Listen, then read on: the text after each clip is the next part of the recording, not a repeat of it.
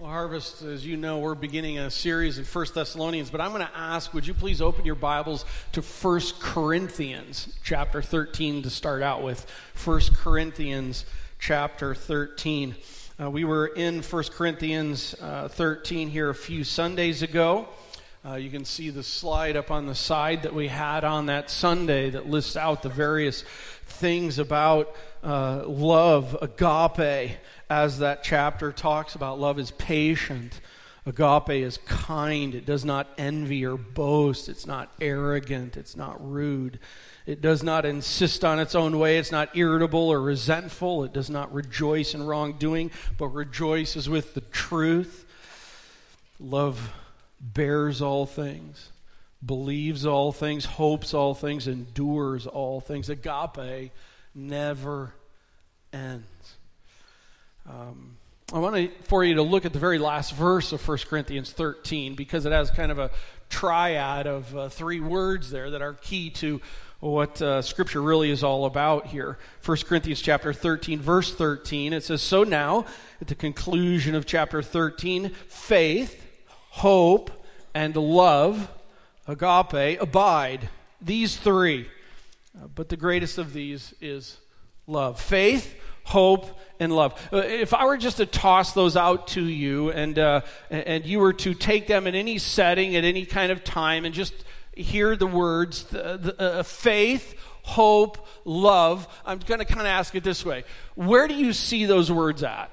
Uh, uh, what do I mean by that? Where, where are they taking place in the whole? Where, where do you see them uh, actually happening? And, and let me kind of just make a bring that because it's kind of a hard question in certain aspects of it, but let me just kind of answer it for us. I think that when we hear the words faith, hope, and love, we generally think of them as something internal, something that's internal. I mean, my faith uh, it's my faith. It's an internal thing. It's, it's hope. It's my hope. And, and that's kind of an internal thing. Love, oftentimes, is kind of taken as that internal thing, that feeling that I feel when I feel a feeling that I feel, uh, kind of a thing. And, and they're oftentimes so grabbed, so internalized.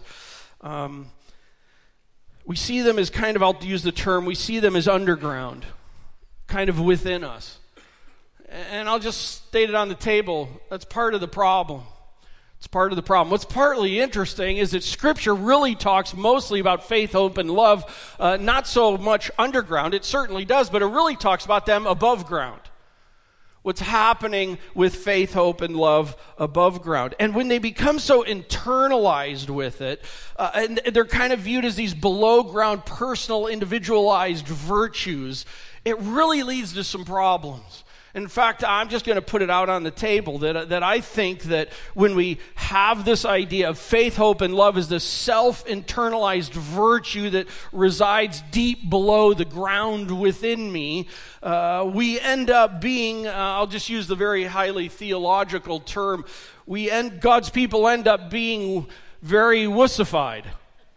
Um, and, uh, it's kind of like where's the faith, where's the hope, where's the love? Well, it's all internal.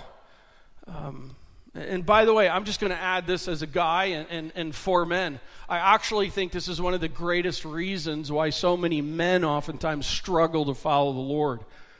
Because oftentimes they end up seeing and hearing and perceiving that following the Lord is like living in a Hallmark movie. And, um, you know, hoping and faith and love, and, and it's, it's all warm and cuddly and internal. Um, that's not the picture of it in Scripture. In fact, I think the picture of it in Scripture is really this idea of gladiators and gladiarettes. Okay? It, it, it's, it's this idea of faith, hope, and love are lived above ground. Yes, certainly they have an underground reality, but they are lived out in the war above ground. And we're going to see this in Thessalonians. In fact, would you turn there now? Turn to the right in your Bible to 1 Thessalonians chapter 1. Uh, I believe we're page 986 if you're using one of the Bibles behind the seats there. Uh, um, faith, hope, and love. Uh, we're in verses 2 and 3 today. I told you I'm going slow. I'm going through, slow through this book, but we're just going to be covering verses 2 and 3 today. I want to note this. Verses 2 and 3 are only a half of a sentence in the Greek. In the Greek, the sentence goes from verse 2 to verse 5 and we're only covering half a sentence. And normally I don't do that because I don't want to cut up a sentence. I don't want to cut up a thought. And oftentimes when we're going through the epistles, I'll grab paragraphs with it. But I'm going slow this time. And so I wanted on the table for everybody to know that, that we're only covering half a sentence. And that's important because if you're only covering especially half of a sentence, that means you're only covering half of a full sentence thought. Okay, so today is only half the sentence. So think of it this way. There's, there's, there's part A thought plus part B thought equals the full sentence thought. Okay? We're on part A thought today. That means that next Sunday, part B thought carries into part A thought to be able to finish the full sentence thought. With me? Okay? And so that's really important to understand. And I say that because there's an aspect of today, and, and, with this sermon, I think that we could leave and kind of thinking that it's like, man, faith, hope, and love, I just got a man up, I just got a woman up, and I just got to work harder at it. Part A thought is followed by part B thought. Come next Sunday, and let's finish the thought. But I want for us to kind of drill down into part A thought because of this faith, hope, and love and the particular way that Paul, Silas, and Timothy term it. And I want us to get a, a, better understanding of what faith, hope, and love is today. And I want us to walk away having a sense that, man, I have responsibility for this. And next Sunday, we're going to come and understand more the source for being able to live it out fully. All right, so let's try and grab the understanding. Let me start with verse 1, since we only have three verses. Here we go. Uh, uh verse 1 Paul, uh, Silvanus, or Silas, and Timothy. Uh, to the church of the Thessalonians in God the Father and the Lord Jesus Christ. Grace to you and peace by the way, just a couple comments there uh, about all of that. Uh, the background is Paul, Silas, and Timothy, and we covered that last Sunday, and hopefully there are some things that are coming to mind with you about them and, and their movement on that. They're in Thessalonica here. Where did Thessalonica come from? Real quick, Alexander the Great died in 323 BC. He had a kingdom, just an empire, and he divided that up between five of his generals. One of them was uh, Antipater, and Antipater only lived for a few years, and then Cassander took over, kind of a a king governor for this territory in it. And he married uh, a wife whose name was Thessalonica. Hey, that's interesting because he ended up taking this about 26 or 29, I don't remember which one, one of those, the number, about a couple dozen villages, pulled them all together into one city right on the, the Aegean Sea, right where one of the main highways back in the day went through. And he pulled all these villages together and made them the city, named them after his wife, who, by the way, he married so that he could be able to have more strength and power uh, in the whole thing. Yeah, feeling the love there. And, and, and then in it, so they went through some wars, they went through some hard times. There were various things taking place over the years. And anyway, what it ends up happening is over about 300 years, Thessalonica ends up becoming a capital city for this territory. They're a metropolis. It, it's a moving place. It's, it's kind of like, I might say, Indianapolis. You might say, Indianapolis isn't too much a moving place. I think it is. All right. so Indianapolis is a big city, and kind of that was the case there with what's going on with it. And the people had strong economy, had all kinds of people who were there. There were all kinds of people doing all kinds of spiritual things. They thought they were very religious, spiritual people, even though they really weren't in, in, in, as far as worshiping the one true God. And yet, Paul, Silas, and Timothy show up there and share the gospel. And we'll learn more of the story of what takes place there. But this is a cool place that they're in. And, and, and so, Paul, Silas, Timothy come to these people and they become God's people in this place. I love that. In God the Father, in the Lord Jesus Christ. His church is held in, in Him. Grace to you, peace to you. By the way, let me just comment on the feel of this. We'll pick this up more as we go through it. This is a lovely book, if I can say that as a guy. This is a lovely book. This is the kind of thing where Paul, Silas, and Timothy love these people. This is not the kind of letter that's written that's like to Corinth. This is the kind of letter that's written from guys who love the people they're ministering to. Fact, let me just kind of put up on the screen this. It's about disciple makers who love their disciples. Harvest, we have talked about for years now, nearly a decade now, that we want to be a church that raises disciple makers, that make disciples, that make disciples, that make disciples. We want to raise disciple makers. And one of the things about that ends up meaning, and we'll see out of First Thessalonians here, I pray over the coming months, is we're going to see that one of the core things is that if you're going to be a disciple maker, you love other people. You love them. Uh, I mean, not because you have to, uh, uh but you love them sincerely in this. And we're going to see this as it works out from this. And so, verse 2, uh, Paul, Silas, and Timothy, we give thanks to God always for all of you, constantly, mentioning you in our prayers, remembering before our God and Father your work of faith and labor of love and steadfastness of hope in our Lord Jesus Christ. Let's work this out. Let's break this out. Verse 2 Disciple makers love their disciples with constant, thankful prayer. Disciple makers love their disciples with constant, thankful prayer. In verse 2, there's two core verbs that are taking place here. The first one is giving thanks. In the Greek, it's present active indicative. That means that it's presently, actively, and continuously. It's not an action, that's an aorist form. It's not an action, it's not a past action. It's an ongoing action. Paul is essentially saying, Man, I want to tell you, by the way, notice the first word, we. That's the three of them. There's a corporateness together in this praying that's going on. And the three of them, it's like we, we, we give thanks for you guys, like presently, actively, and continually. It wasn't a week ago. It wasn't three weeks ago. It wasn't 10 years ago. It's just, I want for you to know whenever you come to mind and whenever we are praying for you, I just want for you to know we give thanks for you. What an awesome truth. Ministry is not easy, is it? I mean, if we're loving on people and we're trying to minister to them, um, sometimes we end up getting all keyed in on what's so wrong with them. And I love here, they're starting out with, I just want for you to know straight up on the table. When I think of you, the guys in Thessalonica, we just give thanks for you all the time. All the time. All the time. Oh, cool. Second verb is making mention of. It's making mention of. It's, it's mentioning you, by the way. It's not we give thanks to God all the time and then we talk about us in our prayers. It's we give thanks to God always for all of you. By the way, they're not giving thanks to each other for them, they're giving thanks to God for them, for all of them, constantly mentioning them in our prayers. And notice the form or the place where they're doing this. They're telling them that here they are, if you will, at the feet of the Father, at the feet of God the Father, talking to God the Father in prayer. And the thing that they are mentioning to God the Father all the time is all the things they are thankful for these people. Hey, Father, I just want you to know how gloriously thankful we are for these people. Thankful, thankful, thankful. I'm just thankful, thankful, thankful. God, I just want you know we're just so thankful. Thank you for you to letting us be able to be around these people. God, thank you, thank you, thank you, thank you.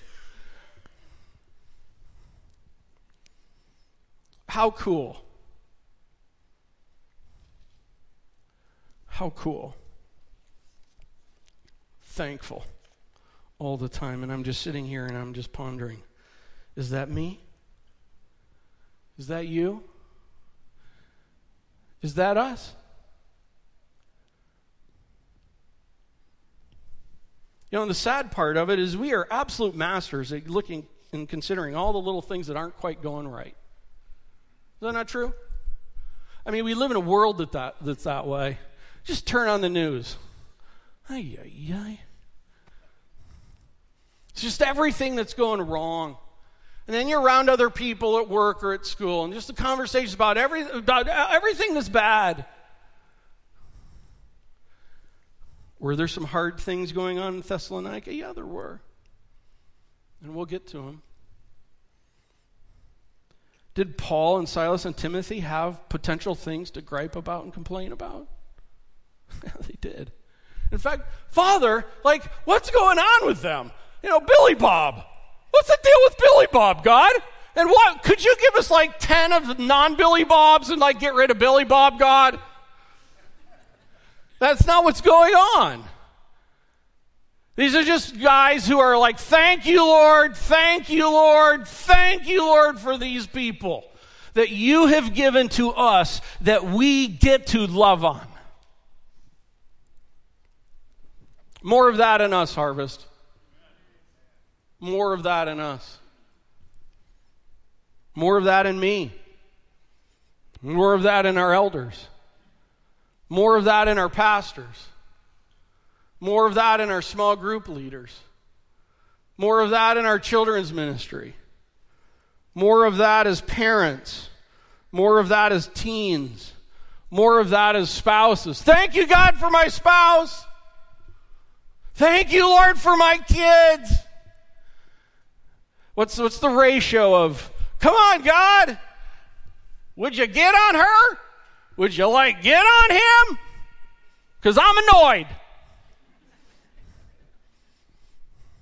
Constantly remembering them in their prayers. Hey, friends, making disciples begins on our knees. Making disciples begins on our knees. And let's just be straight up. It's the hardest place to go consistently. Because there are so many other activities we can do.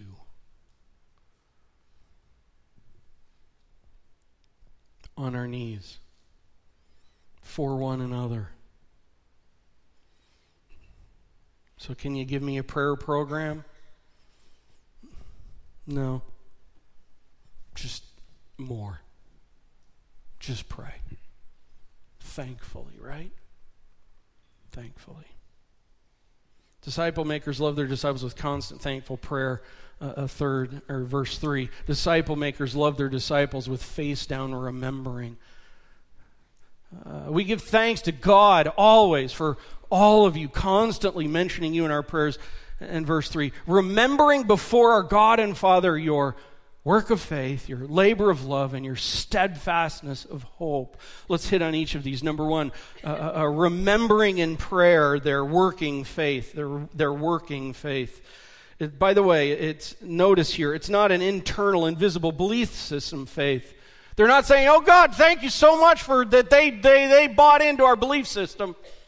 They're, they're not praying that.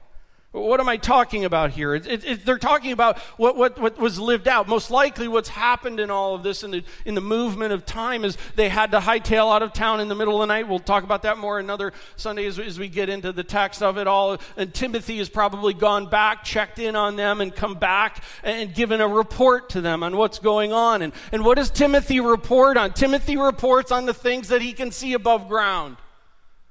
Because what's happening above ground tells you what's going on underground. And he comes back and he tells them what's taking place and all of this. And, and, and, it's in it. It's like, oh God, we were remembering their faith, their work of faith. Do you see that? It says that, their work of faith. They're, they're talking about their faith that's lived out, the faith that's being seen. Yes, there is faith that is underground, but it's not bunkered underground. It's to come out of the underground and to be lived above ground. Faith has a below ground core to it, lived out in an above ground reality of it all. Mark chapter 4, the parable of the four soils. I come back to that all the time because that is just what this is so, such the picture.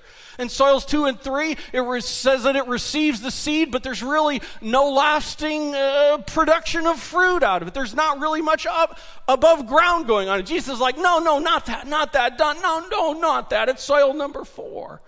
Soil number four, it's a soil that's been tilled up. That's what fruitful soil is. And sometimes hard things of life just grind in and till us, turn us upside down. Why? To get us ready to receive the seed of the gospel of Jesus Christ. And then this soil receives the seed and puts everything that it is into the seed, and it becomes about the seed, not about itself. And, and, it begins producing out of that, and producing a fruit that is increasing and maturing and more and more and more. And how do you know what the ground is doing? You know what the ground is doing by what's coming out of the seed above ground. Every time, if you planted it, like our, our, neighborhood, our neighborhood, you know, they come, they take like all the soil off of our neighborhood and sell it to people, and then leave you with all the junk.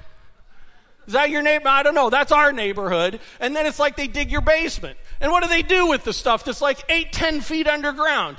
That's your topsoil. And so, so then you go and you plant trees in stuff that's like eight feet under. We've had like so many evergreen trees die. Why? Because of the soil stinks. But plant it in fertile soil. And how do you know if it's fertile soil? You know if it's fertile soil when that thing just takes and goes. How do you know it's not good soil? Because you look at what's happening above ground. And you look what's happening above ground. And here they are remembering their faith. Faith. Faith is believing the word of God and acting upon it no matter how I feel, knowing that God promises a good result. Faith is believing the word of God and acting upon it, no matter how I feel, knowing that God promises a good result out of it. And that good result is divine by Him because it might be my maturity, it might, might be my growth in faith. And it's the trusting that what God is doing, it's the application of that. Listen, friends, he is not talking about a belief system, he is talking about a faith that is put into practice. And I. I have been hit this week completely unexpectedly with this text.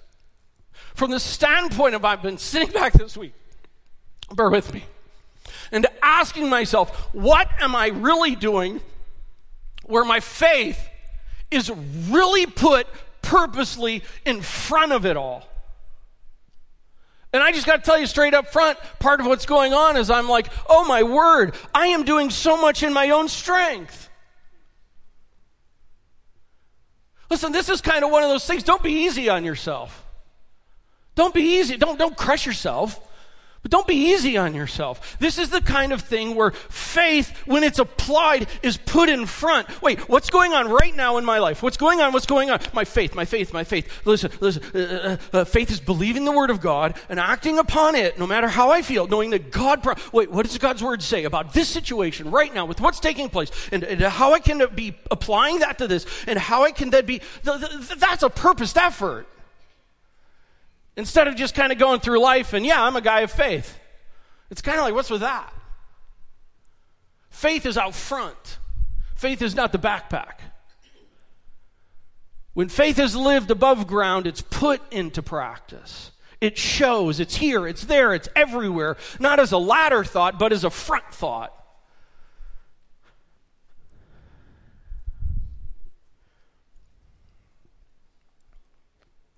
And I've been asking myself, what's different about these guys?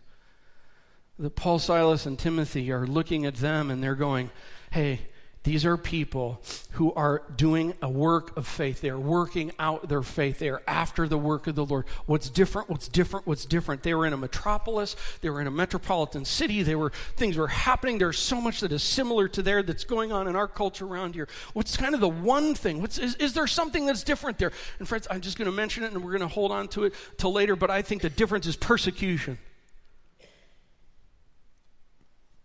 And they were. And we aren't. Oh, but Doug, we are. No, no, we really aren't.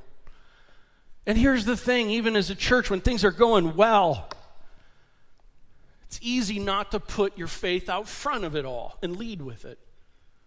It's easy just to walk in it and have it as a back item. Hey,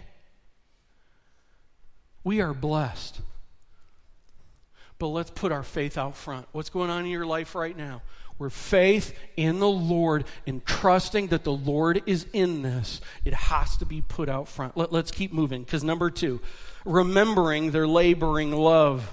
Remembering their laboring love. Interesting in how this is stated. By the way, love here, it's just like in 1 Corinthians. It's, it's not an internal, it's not an invisible, it's not a warm and fuzzy hallmark kind of a thing. It's not, oh, Father, they are such warm people. Oh, Father, they're warm to each other. They love each other. Oh, Father, they're just, they were so warm and kind and generous to us. It's beyond that. It's talking about this term of agape because all of those things that I just said, that's what kind people do. Can I say this? An atheist can do that. An atheist can be kind. But agape love can't do that without the Lord. Because agape love is, is something quite different. Uh, again, let's, let's bring the slide up from the, uh, from, uh, th- this is what agape love is. All those things that I referenced earlier. It's patient and it's kind. It's not envious. It's not boasting. It's not arrogant. It's not rude. It's not insistent. It's not irritable. It's not resentful. It's not rejoicing at wrong, but rejoices with the truth. It bears all things. It believes all things. It hopes all things. It endureth all things. And all of those never end. Oh, my word. And yet, Paul, Silas, and Timothy are before the Father. That's a place you generally need to be honest, right? and they are saying, Lord, we thank you for these people because that is happening among them. They're not perfect, but that was happening with them. That was going on with them. And by the way, it's not just agape. In the Greek, it's kapos agape. It's, it's the word labor. It, it's, it's actuating. Actu- is that the word? Yeah, that word, accentuating. I'm not that smart.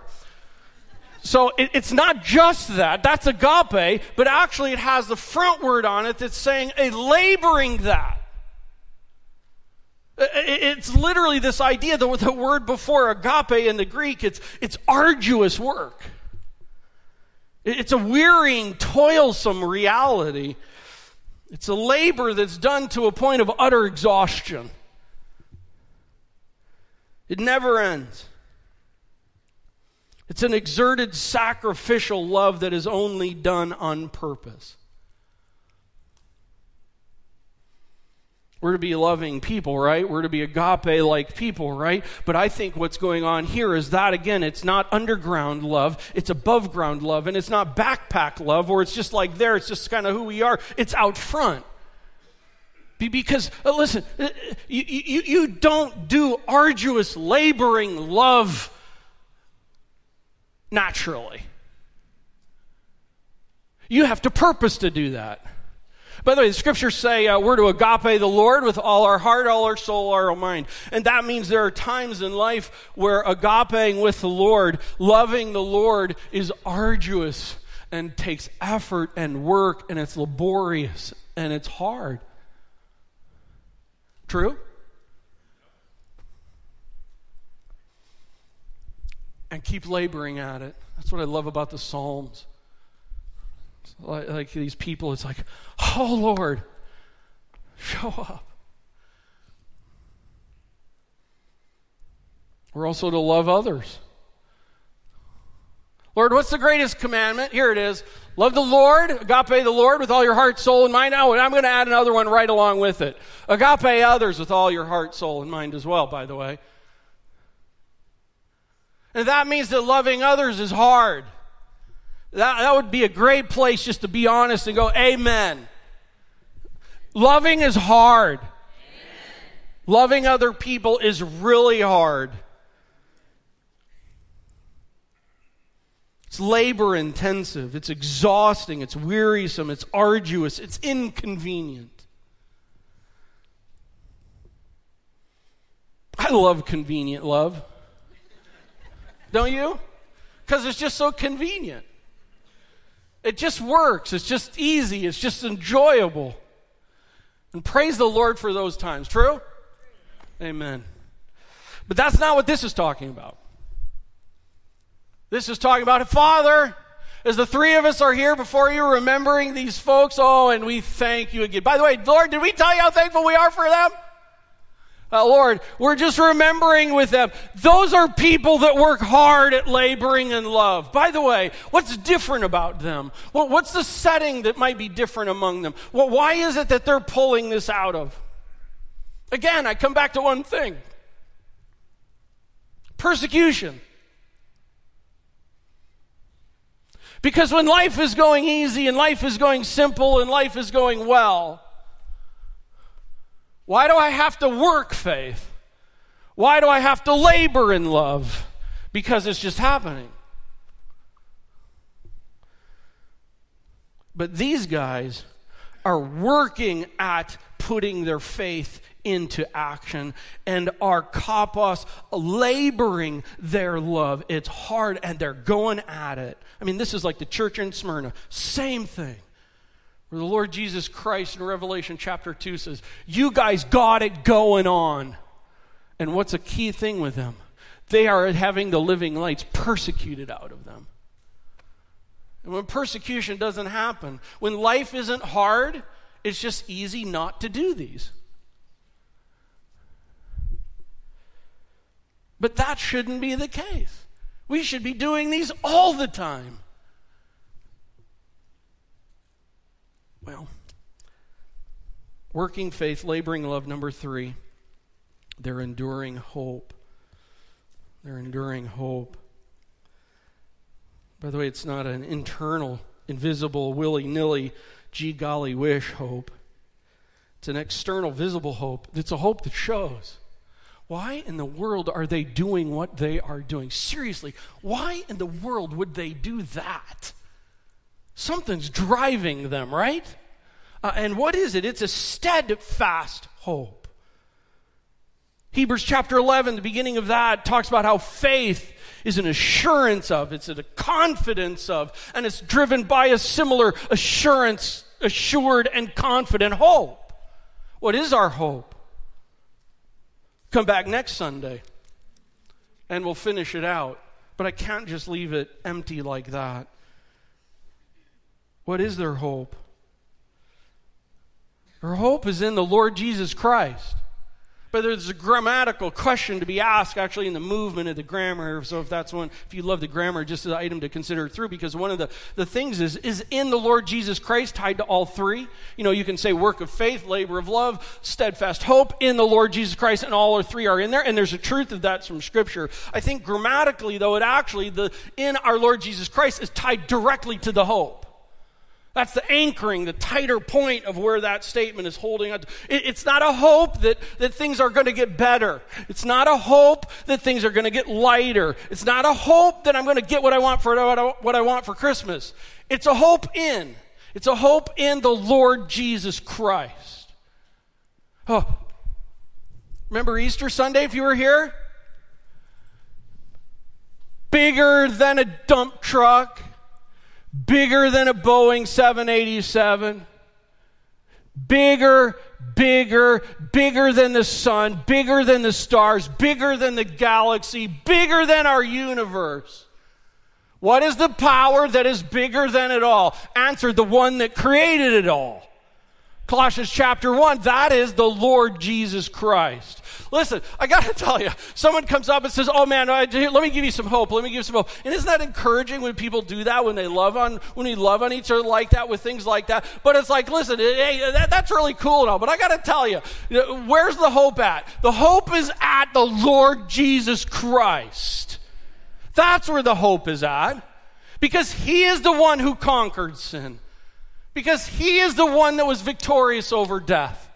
Because he is the one that John falls down in Revelation 1 thinking he's going to die because he's so awesome. And like John's a cool dude with the Lord. Agreed? And I would think there would be guys who would come to Lord Jesus Christ and give him a high five. Like, dude, we walked around for three years. This is awesome. No, he's on the face thinking he's going to die because he's so magnificent and so big. And who's the one after in Revelation to where who, who, who can open the scroll? Who can open the scroll that's sitting in the Father's right? Who, who's able to do that? No, we've gone to the heavens, we've gone to the earth, we've gone all around. We've asked everybody. I mean, I, we've asked everybody, and nobody, not even an angel, not, not even the, the, the 24 presbyteros, not the four creatures around. No, no, no, no one. And then the lion. The lion who is the lamb. Then he walks in. He is the only one who can take it out of the Father's hand. Boom! Behold our God.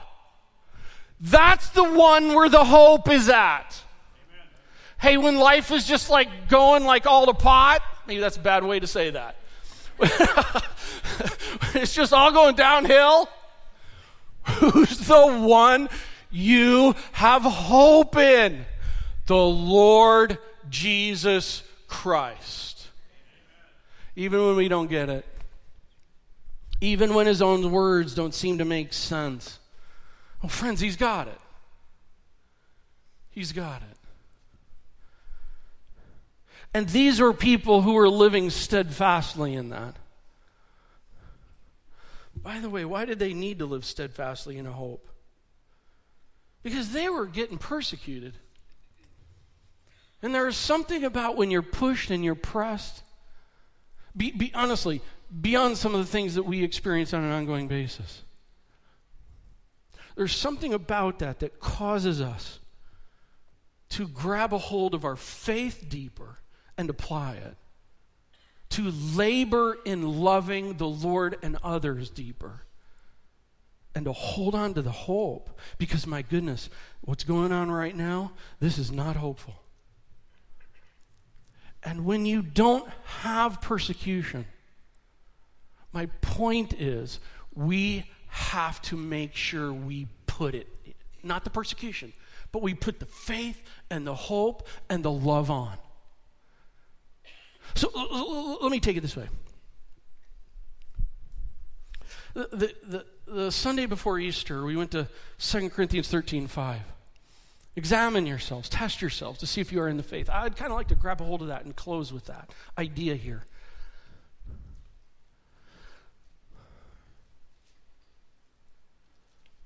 What's one thing going on in your life right now? Just one thing that's grabbing your attention. What's one thing for you that's going on in your life right now? Just one.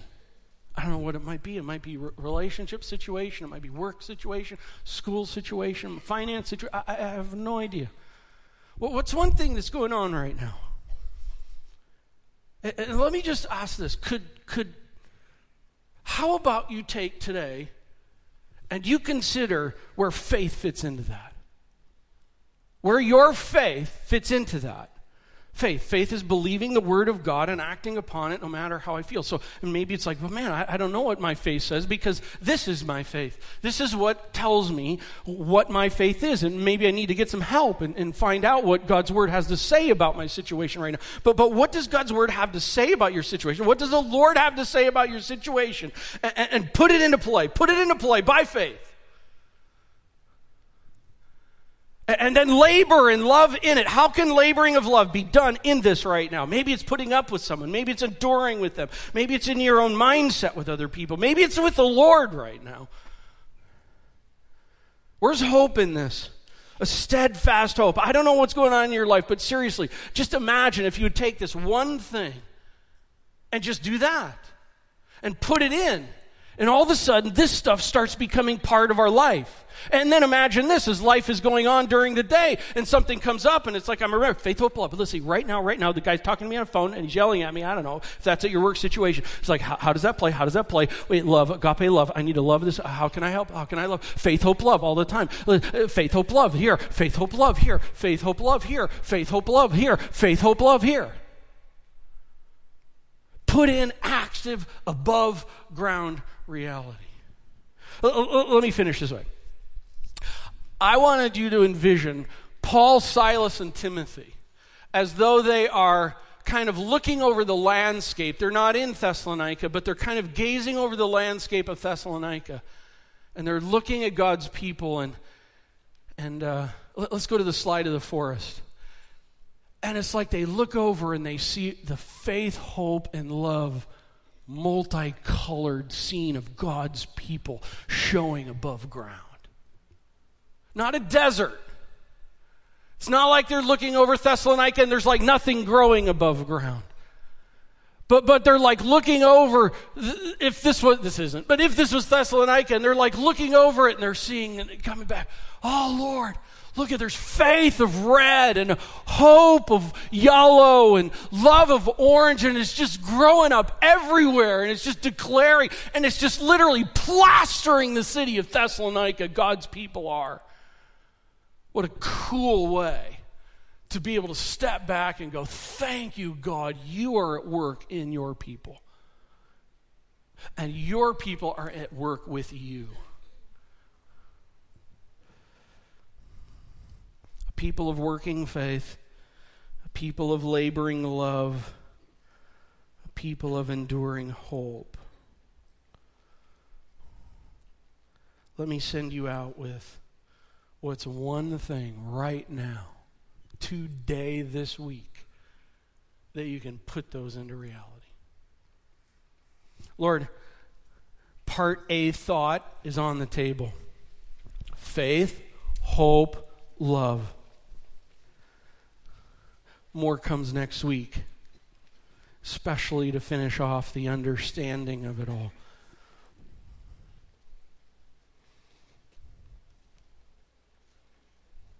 But Lord, our, our faith, our hope, our love in Christ, for those who are redeemed in Christ, is not just to float along. It's not just not kind of like be stuck in our backpack or, or be held below ground. Oh God, it's to be put into place. It's to be put into action. It's faith that is worked out in the circumstances of life. It's a laboring love like Christ walking down the Via Dolorosa. It's that kind of love, even when it's inconvenient, when it's hard. And yet, a purposed faith and a purposed love that is driven by a hope. Honestly, Lord, not a hope that it would soon, the trial would soon get over, but a hope in who you are. A hope in that what's taking place will bring you great glory a hope that you are work, a hope that you are a marvelous God who sees all things, knows all things. God, you are not a pampering God. You are not here to make our life easy. You are here as a God to love on us and to perfect us, to be more like you, and to work us over and around and through to be able to grow us to be more like Christ. I pray we would be that, increasingly so. And in it, God, I thank you for these people. Oh my. I thank you for the people of this church who, in so many ways, are living a working faith, a laboring love, and a steadfast hope. They're living that in their homes, they're living that in their workplaces in their school. They're living that in their relationships. They're living that out here on Sundays with us. They're living that in their small groups. They're living that with our children in our kids' ministry. I thank you, God.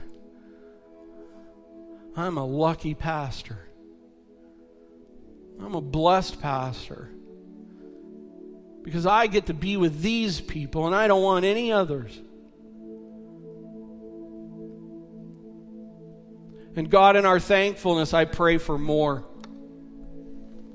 More faith, more love, more hope, a constant increasing, pouring out above ground reality of living worship of who you are. Poured out on you, poured out on each other, poured out on and lived before those who don't know you as their Savior. Thank you for these people, Lord. Thank you for these people. In Christ's name, amen.